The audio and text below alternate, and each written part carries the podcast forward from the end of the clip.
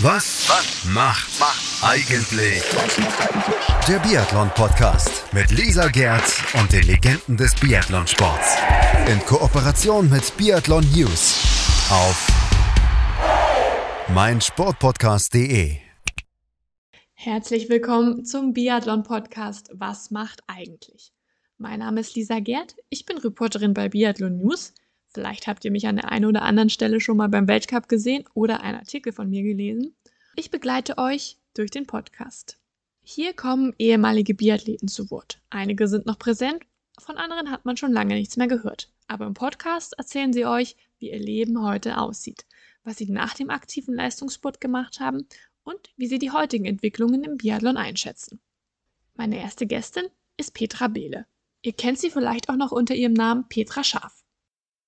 Sie wurde 1988 die jüngste deutsche Biathlon-Weltmeisterin. Es folgten noch acht weitere Goldmedaillen bei Weltmeisterschaften und der Olympiasieg 1998 mit der Staffel von Nagano. Petra Behler erzählt euch, welche Herausforderungen der Job als TV-Expertin mit sich bringt, welche Verbindung sie zur modernen Fünfkämpferin Lena Schöneborn hat und warum sie sich ehrenamtlich engagiert. Viel Spaß beim Zuhören! Ja, herzlich willkommen, Petra Behle, zur Premierenaufnahme von Was macht eigentlich der Biathlon-Podcast? Ich freue mich sehr, dass du heute die Zeit findest, um mit mir zu sprechen und natürlich, um den Zuhörern zu sagen, was du nach deinem aktiven Leben als Leistungssportlerin gemacht hast. Ja, gerne. Ich freue mich, dass ich dabei sein darf und äh, ja, dass da Interesse besteht und bin jetzt gespannt auf unser Gespräch. Dein letztes aktives Rennen als Biathletin hast du vor 23 Jahren bestritten, nämlich 1998. Eine lange Zeit ist seitdem vergangen. Das war aber auch das Jahr deines Olympiasiegs, nämlich mit der Staffel in Nagano. War das so geplant, deine Karriere auf dem Höhepunkt zu beenden? Ja, also tatsächlich in dem Jahr ähm, war es geplant. Also die Gedanken gehen ja einem immer mal vorher durch den Kopf, aber in dieser Saison war es definitiv klar, dass ich nach diesen Olympischen Spielen nach der Saison meine Karriere auch beenden werde. Das ist ja immer so ein Für und Wider, ob man sowas äh, vorher plant, um einfach äh, sag mal, klar zu sein in seinen Gedanken oder ob man es lieber auf sich zukommen lässt, um nach der Saison in Ruhe zu entscheiden. Aber in meinem Falle war es definitiv vorher geplant. Und dann ging es ja nach dem Karriereende eigentlich ziemlich schnell weiter, nämlich mit dem Job als TV-Expertin im ZDF. Wann war denn klar, dass du Expertin wirst? Das war äh, im Gegensatz zu meinem geplanten Karriereende überhaupt nicht im Plan. Ich hatte damit auch tatsächlich nicht wirklich geliebäugelt. Das hat, ich weiß gar nicht, wann die ersten Gespräche so angefangen haben, aber da war schon so, ging es schon Richtung Winter. Begonnen tatsächlich als Expertin zu arbeiten habe ich auch dann erst ab Januar. Das war für mich eine Riesenüberraschung, weil, und das wusste ich natürlich zu dem Zeitpunkt noch nicht, aber die Jahre danach hat, äh, hat sich das halt äh, herausgestellt, das ist eine, eine sehr, sehr schöne Aufgabe, bei der man selber eben auch noch sehr viel lernen kann. Und wie hast du dich auf deine Einsätze vorbereitet? Also es gab keine klassische Schulung. Ich habe hospitiert beim ZDF dann mal für eine gewisse Zeit, aber man lernt eigentlich aus dem Team heraus. Also ich war dann dabei. Wir haben ja im Sportlerdasein auch schon äh, sag mal, uns geschult durch die ganzen Interviewsituationen in unserer Zeit war es ja auch so, dass wir da reinwachsen durften und nicht ins kalte Wasser springen mussten. Ganz früher war ja der Medienrummel noch nicht ganz so groß um uns und wir konnten wirklich Step by Step mitwachsen. Und ich glaube, da hat man doch schon einiges auch mitbekommen. Und letztendlich in so einem Team, wie jetzt in meinem Fall beim ZDF, wurde man auch so gut aufgenommen und letzt, ja auch ein bisschen an der Hand genommen, um für diese Aufgabe eben auch ausgebildet zu werden. Also das Learning by Doing, würde ich sagen. Und man ist an der Aufgabe auch gewachsen, definitiv. Jedes Jahr durfte man auch ein bisschen mehr und konnte tatsächlich auch ein bisschen mehr. Was ich mir ein bisschen schwierig vorstelle, dann konntest du ja gar keinen Abstand vom Biathlon nehmen. Ich meine, du hast es zwar dann selbst nicht mehr gemacht, aber musstest ja trotzdem immer informiert sein, was ist gerade angesagt, wer ist gerade gut. War das nicht schwierig für dich? Ich fand es eher die Luxussituation, weil ich musste selber nicht mehr aktiv sein. Ich musste mich selber nicht mehr im wahrsten Sinne des Wortes quälen durfte aber weiterhin dabei sein. Ich meine, meine Leidenschaft für den Biathlon ist ja bis heute vorhanden. Also das, das bricht man ja nicht ab in dem Moment, wo man mit dem Sport aufhört. Dafür hängen da auch viel zu viele Erinnerungen an dieser Zeit, in der man selber auch aktiv war. Mit allen ja, positiven und negativen Erfahrungen natürlich, aber bei mir überwiegen definitiv die positiven Erfahrungen. Also insofern war das eher wirklich eine ein absolutes Privileg, dass ich diese Aufgabe beim ZDF übernehmen durfte und ja, und, und, damit auch die Chance hatte, dem Ganzen doch nah zu bleiben. Das äh, habe ich nur positiv gesehen, definitiv. Gibt es einen besonderen Moment oder ein besonderes Ereignis, was in Erinnerung geblieben ist als ZDF-Expertin?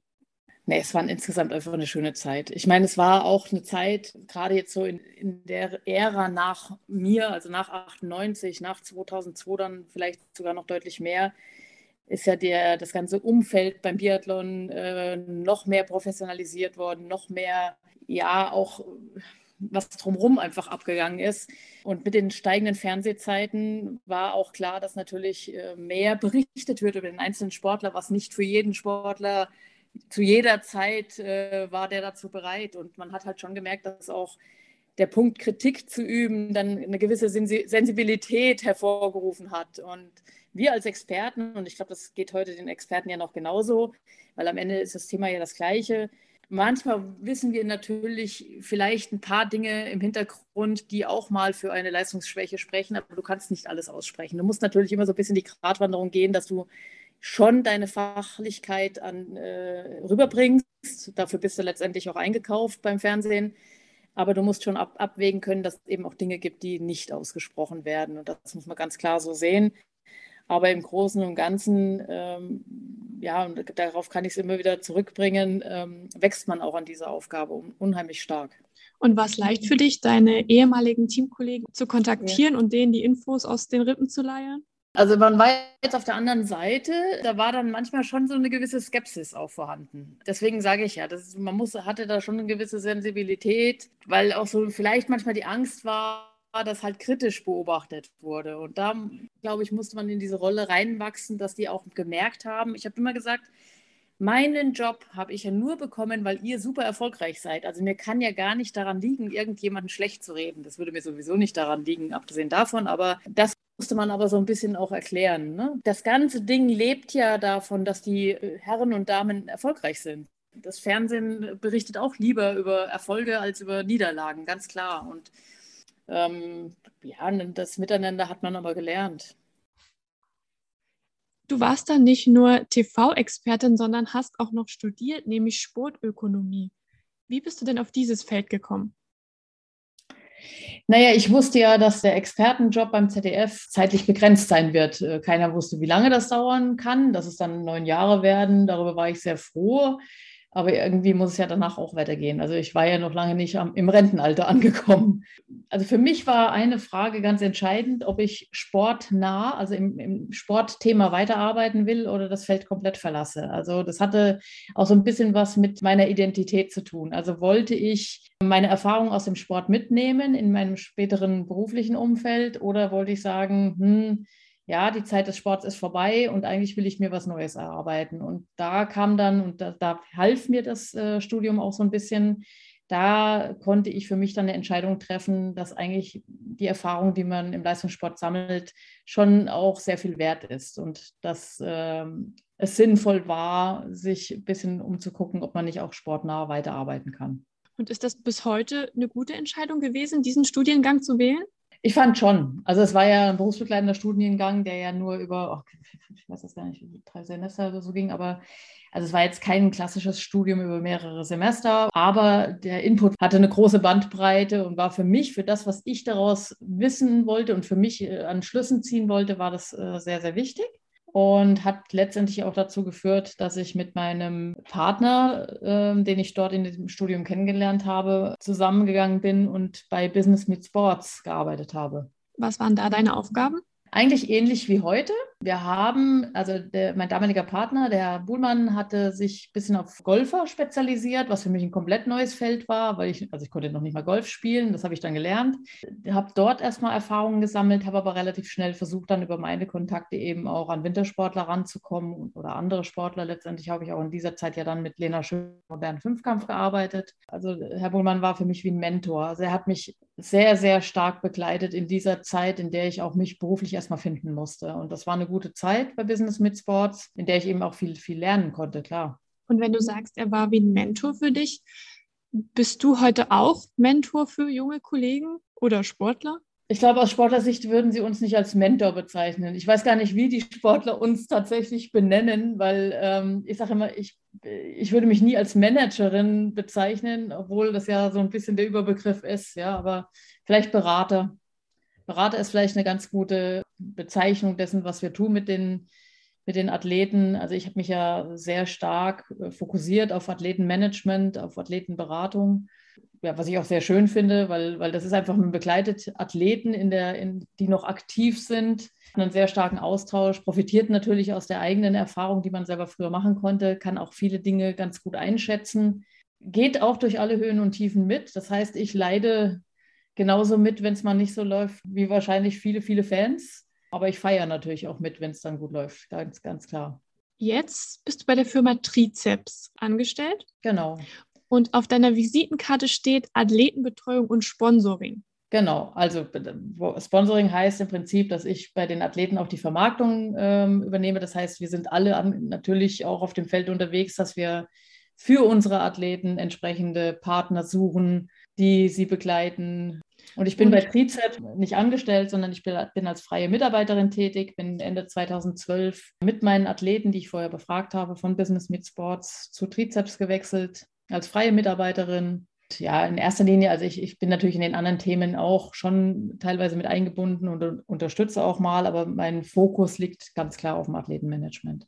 Und wie sieht heute so ein typischer Tag aus? Wie sieht dein Alltag im Beruf aus? Das ist natürlich sehr unterschiedlich. Also da ich ja auch vorwiegend im Homeoffice arbeite, kann ich mich natürlich sehr gut selber einteilen. Das sind die Gespräche mit den Athleten, die Absprachen mit den Sponsoren, wenn es um Termine geht, Terminabsprachen zu machen. Ja, auch immer mal unter Kontrolle zu halten, dass die Athleten ihren Pflichten nachkommen. Gerade jetzt im heutigen Zeitraum ist ja viel Social Media, was auch abgeleistet werden muss. Ähm, und natürlich immer in erster Linie auch den Kontakt zu den Sponsoren halten, zu den bestehenden, aber natürlich auch, wenn es dann ums Geld verdienen, für mich auch ums Geld verdienen geht, natürlich ganz klar auch immer die Augen aufhalten für neue Sponsoren. Wir sind eigentlich immer auf der Suche nach neuen Sponsoren. Ja, Athleten sind ja auch maßgeblich auf das Geld von Sponsoren angewiesen. Was würdest du sagen, ist es schwierig, für einen Athleten heute einen Sponsor zu finden? Das hängt von vielen Faktoren ab. Also grundsätzlich ähm, jetzt mal im Vergleich, weil ich habe ja auch schon mit Sommersportlern gearbeitet. Grundsätzlich haben natürlich die Wintersportler den Riesenvorteil, dass die Plattform, was Fernsehen angeht, natürlich eine ganz andere ist, als das im Sommersport der Fall ist. Ne? Also wenn ich sehe, wie viele super erfolgreiche Sportler wir haben, auch in den Sommersportarten, die teilweise ja nur alle vier Jahre, wenn Olympische Spiele sind, so richtig äh, eine Präsenz bekommen. Natürlich, die sozialen Medien äh, eröffnen jetzt ein bisschen eine andere Plattform oder zusätzliche Plattform, aber ähm, wenn man das mal vergleicht mit Wintersport, wo teilweise äh, Samstage, Sonntage mit sieben, acht Stunden Dauersportsendungen ablaufen, dann ist das natürlich schon äh, auch ein, entsprechendes Verkaufsargument, gar keine Frage. Biathlon zählt zu den Top-Sportarten im Wintersport oder ist die Top-Sportart, ich glaube, gemeinsam mit, mit Skispringen, die werden sich nicht viel geben. Also es ist beides sehr erfolgreich. Es hängt natürlich immer von den Erfolgen ab. Ski Alpin, wenn entsprechende Erfolge kommt, ist ja auch so eine beliebte Sportart und auch die anderen, ich meine, die haben einfach ihre Präsenz. Insofern geht das immer noch gut, aber es ist kein Selbstläufer. Und was würdest du sagen, welche Eigenschaften, die du im Sport gelernt hast, helfen dir heute im Beruf? Also speziell bei dem Job, den ich mache, natürlich, dass ich selbst erfahren habe, was es heißt, Sportler zu sein. Also welchen Belastungen du ausgesetzt bist, wie du manchmal tickst, welche ja, vielleicht auch Empfindlichkeiten man hat, also wo man einfach auch mal Rücksicht nehmen muss auf einen Athleten, weil letztendlich geht es bei ihm ja auch darum, seine Leistung zu verbessern oder zu halten. Ansonsten jetzt, was im Umgang mit Partnern angeht, also ich glaube, dass ich ein, auch über das ZDF einfach auch eine gute, ja, mich zu artikulieren. Du musst ja auch viel Gespräche führen, viel schreiben. Das gehört letztendlich alles dazu und erst kürzlich äh, ist es wieder präsent geworden, eine gewisse Beharrlichkeit an den Tag zu legen. Aber das Wichtigste, das ist so für mich auch ein Gesetz, ein ungeschriebenes Gesetz. Für mich geht immer Fairness vor. Ja, Fairness habe ich im Sport gelernt und äh, das ziehe ich auch in meinem Berufsalltag durch, dass man einfach, äh, einfach gut miteinander umgehen muss. Ich würde sagen, wir machen jetzt eine kurze Pause und dann geht es hier weiter beim Biathlon-Podcast Was macht eigentlich mit Petra Behle? Dann sprechen wir mal darüber, wie sie sich ehrenamtlich engagiert und was sie in ihrer Freizeit so macht. Herzlich willkommen zurück zum Biathlon-Podcast Was macht eigentlich? Ich spreche heute mit Petra Behle. Sie hat gerade schon erzählt, wie sie im Beruf Anschluss gefunden hat. Doch ich habe herausgefunden, dass du auch ziemlich engagiert bist, was das Ehrenamt angeht. Ich kann mal kurz vorlesen, was ich alles gefunden habe an Tätigkeiten, die du begleitest oder, oder begleitet hast.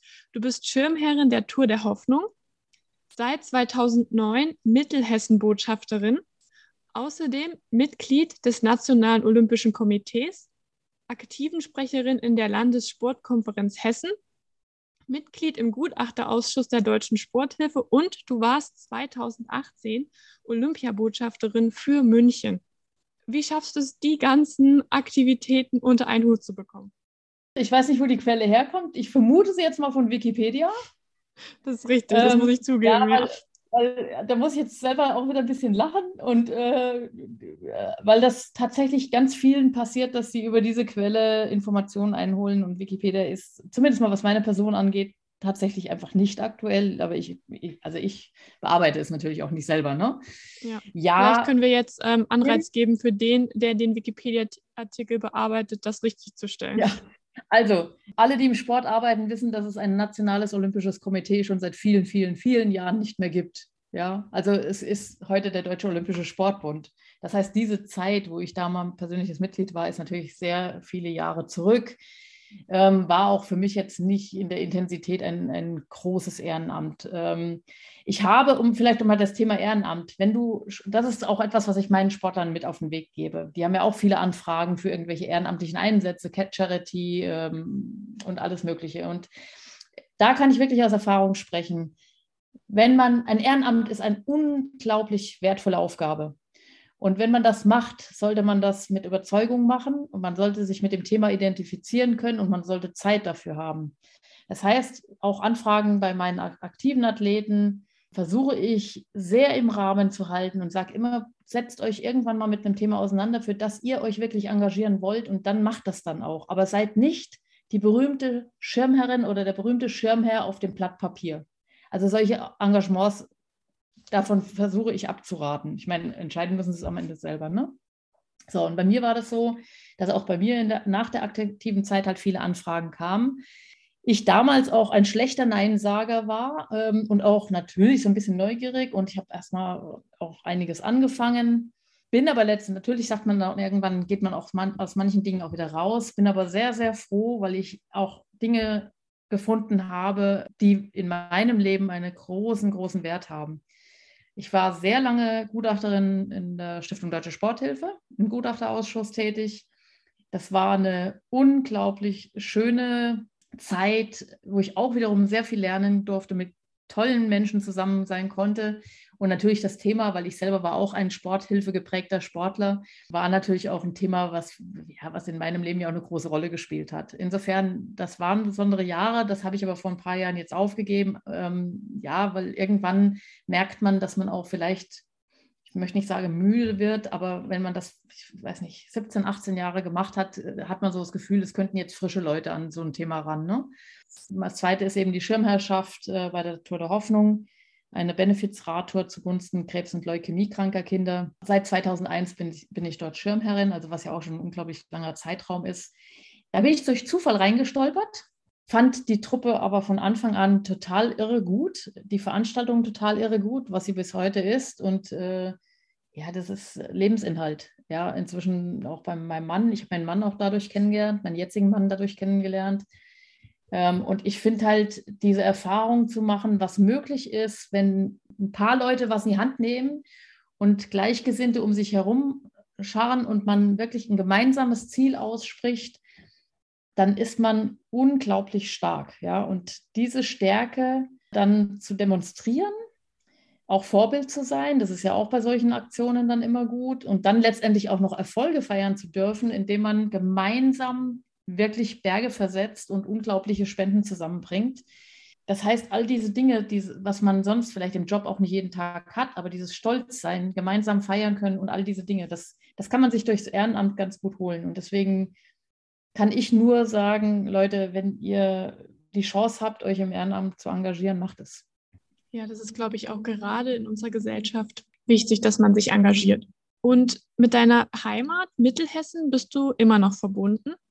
Ich lebe in Mittelhessen, also ich lebe in Biebertal bei Gießen und da bin ich immer noch verbunden. War natürlich lange Zeit in Willingen im Sauerland, im Uppland, Willingen im Uppland, das kennt man vom Skispringen. Da schlägt auch mein Herz natürlich immer noch für. Da sind auch Freunde von mir natürlich noch. Und ich habe meine sportliche Zeit dort verbracht, aber ich lebe jetzt schon seit äh, sehr vielen Jahren hier in Mittelhessen und genieße hier auch die Möglichkeiten, also auch die Freizeitmöglichkeiten und das, was wir hier alles noch so rundherum haben. Also das ist schon auch eine schöne Gegend und insofern diese Botschafterrolle trage ich noch, ja.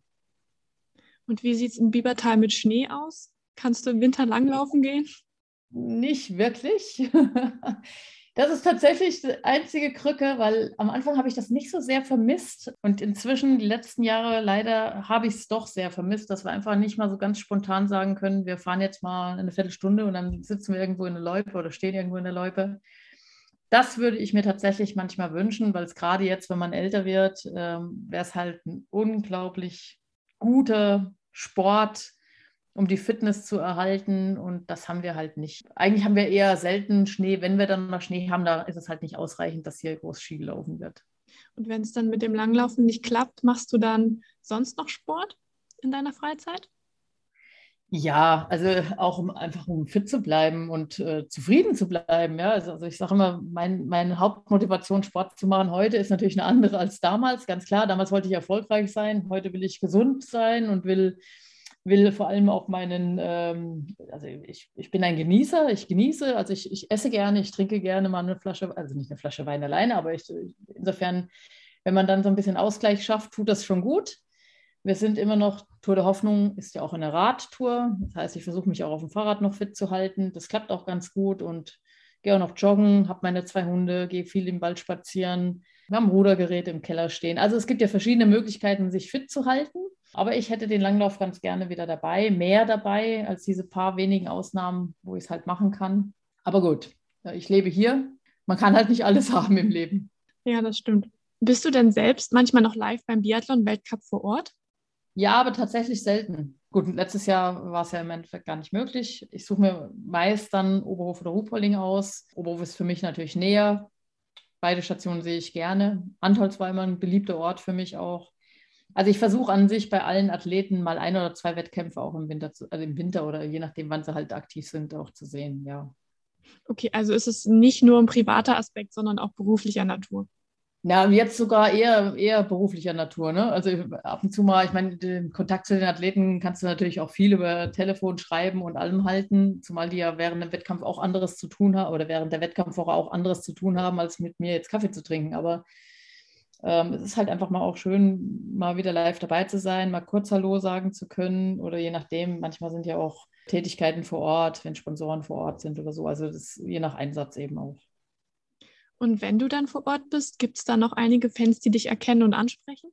Naja, wenn man im Biathlon-Umfeld unterwegs ist, dann ist natürlich der Wiedererkennungswert größer, als wenn ich hier durch Gießen äh, wandle oder durch Frankfurt äh, laufe. Das klar im, im Biathlon-Umfeld schon, wobei unsere Generation natürlich eher die, die Älteren noch so im Kopf haben. Ne? Die jungen Leute von heute, die haben ja uns nicht mehr live erleben können.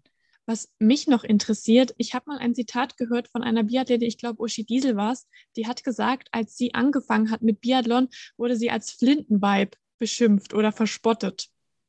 Wie hast du die Zeit erlebt? Damals in den 80er Jahren, du warst 1988 die jüngste Biathlon-Weltmeisterin in Deutschland, bist also sozusagen seit den Anfängen des Biathlons, des Frauenbiathlons in Deutschland mit dabei. War das für dich ja. schwierig, dich durchzusetzen? Naja, ich glaube, der eine oder andere, der vielleicht jetzt diesen Podcast hört, hat ja auch den Film äh, über die Anfänge des Damenbiathlons äh, möglicherweise gesehen. Das heißt, da hat man das sehr gut, glaube ich, äh, schildern können. Für uns war es einfach was Spannendes, Neues. Ja, wir haben uns darüber überhaupt keine Gedanken gemacht. Und wir, wenn man etwas anfängt, dann geht man ja auch noch nicht davon aus, dass einem jegliche Förderung und eigentlich alles gleich äh, zugutekommt. Also insofern wir haben uns auf was Neues eingelassen, was uns riesen viel Spaß gemacht äh, hat damals. Überraschend, weil, wie gesagt, wir, wir, wussten ja auch nicht, was das ist. Wir wussten wohl, was Biathlon ist, aber wir selber waren ja, also ich persönlich habe vorher Langlauf gemacht und die meisten wohl auch vorher. Ich habe das Ja, der Begriff Flintenwerk ist natürlich gefallen, aber ich habe das nie als so extrem negativ gesehen. Wir waren exotisch, sind halt da plötzlich Frauen aufgetaucht, aber irgendwann haben die ja gemerkt, dass wir auch schießen können ne, und auch laufen können. Natürlich ist eine Frau in der Regel die langsamere Läuferin, aber das ist in allen Sportarten so, ja, außer beim Schießen. Ich meine, da machen uns die Männer vielleicht auch nichts vor. Ich habe das nie als negativ empfunden. Klar waren nicht nur Fürsprecher in dieser Zeit, als wir da ähm, sozusagen diese Männerwelt erobern wollten, äh, da, aber wir hatten Fürsprecher und am Ende haben wir uns ja auch durchgesetzt. Und heute ist es nicht mehr wegzudenken, dass die Frauen ja. Biathlon machen. Ja, ich finde, Biathlon ist heute auch so eine Art Vorreiterrolle in der Gesellschaft als gleichberechtigter Sport, denn wenn man das sieht, der Weltcup, äh, Frauen und Männer haben die gleichen Rennen. Alle mhm. Rennen werden im Fernsehen übertragen, zumindest im deutschen Fernsehen. Es gibt gleiche Preisgelder und ich würde auch sagen, ein Weltmeistertitel bei einem Mann ist genauso viel wert wie bei einer Frau. Also da gibt es ja heutzutage genau. keinen Unterschied mehr. Gut, jetzt sind wir natürlich auch viele, viele, viele Jahre weiter. Ne? Aber ich, so insgesamt im Rückblick glaube ich, dass es im, im Biathlon auch relativ schnell gelungen ist, da Fuß zu fassen. Ich meine, es musste, es kam mit der Entscheidung, dass es auch olympisch wird. In dem Moment, wo so eine Sportart olympisch wird, dann entwickelt sich natürlich auch viel schneller etwas. Und trotzdem sieht man an anderen Sportarten, ähm, dass es auch langsamer gehen kann. Ne? Aber warum auch immer. Aber ich finde, bei uns war die Entwicklung dann relativ schnell da, aber wir haben dann auch entsprechend schnell auch Erfolge einfahren können. Mit allen zusammen. Ne? Also da, Uschi wurde angesprochen, damals Antje Miserski. Ähm, also da waren ja viele beteiligt dann auch. Ne? Und heute ist Biathlon in Deutschland ja auch mit großen Namen verbunden, mit sehr vielen Frauen, die unglaublich erfolgreich waren. Würdest du sagen, dass auch der Erfolg der Damen entscheidend dazu beigetragen hat, dass Biathlon heute so beliebt ist? Der Erfolg aller Athleten. Ja, also ich glaube, diese Beliebtheit von dieser Sportart hängt damit zusammen, dass es sehr viele Erfolge gab, die sich auf viele verschiedene Schultern auch verteilt haben. Natürlich hatten wir in jüngster Vergangenheit auch, so, ich sage schon mal, man kann schon sagen, so ein bisschen die Superstars. Aber wenn man es mal als gesamtdeutsche Mannschaft sieht, auch bei den Herren, wie viele da auch mit großen Titeln letztendlich auftauchen in den Geschichtsbüchern, ja. Also das ist schon irre, auf wie viele Schultern sich äh, Erfolge verteilt haben und eben nicht nur immer alle abhängig waren von diesem einen Athleten, der dann erfolgreich sein musste an dem Tag. Das ist das eine. Und dann halt eben auch, dass sich die Athleten und die Sportart und das ganze Umfeld halt auch, so würde ich jetzt mal sagen, als sehr sympathisch und bodenständig präsentiert hat. Und, und ich glaube, davon profitiert Biathlon ganz sicher, ist halt dieser Spannungsmoment. Ja, dieser Spannungsmoment, der halt durch diese spezielle Kombination aus diesem kraftgeladenen, gehetzten Laufen dann in diese Ruhephase kommt und mit dem, mit dem einen Schuss sich halt alles verändern kann, was vorher war. Und äh, also diese, diesen Moment, ich, ich, früher haben mir Menschen erzählt, sie saßen mit äh, Kissen auf dem Sofa und haben dann immer das Kissen vorm Gesicht gehabt. Ich habe immer gedacht, ja, was die mir erzählen. Und tatsächlich, wenn ich heute ähm, manchmal Wettkämpfe sehe, wo meine Athleten, meine eigenen, also die Athleten, mit denen ich arbeite, dran sind, dann geht es mir genauso. Und hättest du heute Lust, noch mal ein Biathlon-Rennen zu laufen? Nein, nein, sicher nicht. Zum Abschluss würde ich gerne noch eine kleine Rubrik mit dir machen. Und zwar Ups. heißt die kurz gesagt. Das fällt mir immer schwer. ich gebe dir einen Satz vor und du darfst den vervollständigen. Okay. Okay. Ich werde versuchen. Biathlon ist für mich Lebensinhalt. In meiner Freizeit mache ich gerne Sport und genieße. Besonders stolz bin ich auf? Schon auf meine Ehrenämter. Meine Medaillen habe ich? Die sind sozusagen versteckt. Und für die Zukunft wünsche ich mir? In erster Linie Gesundheit, dass uns Corona irgendwann mal wieder entlässt und ja, einfach eine gute Zeit. Vielen Dank, Petra Behle.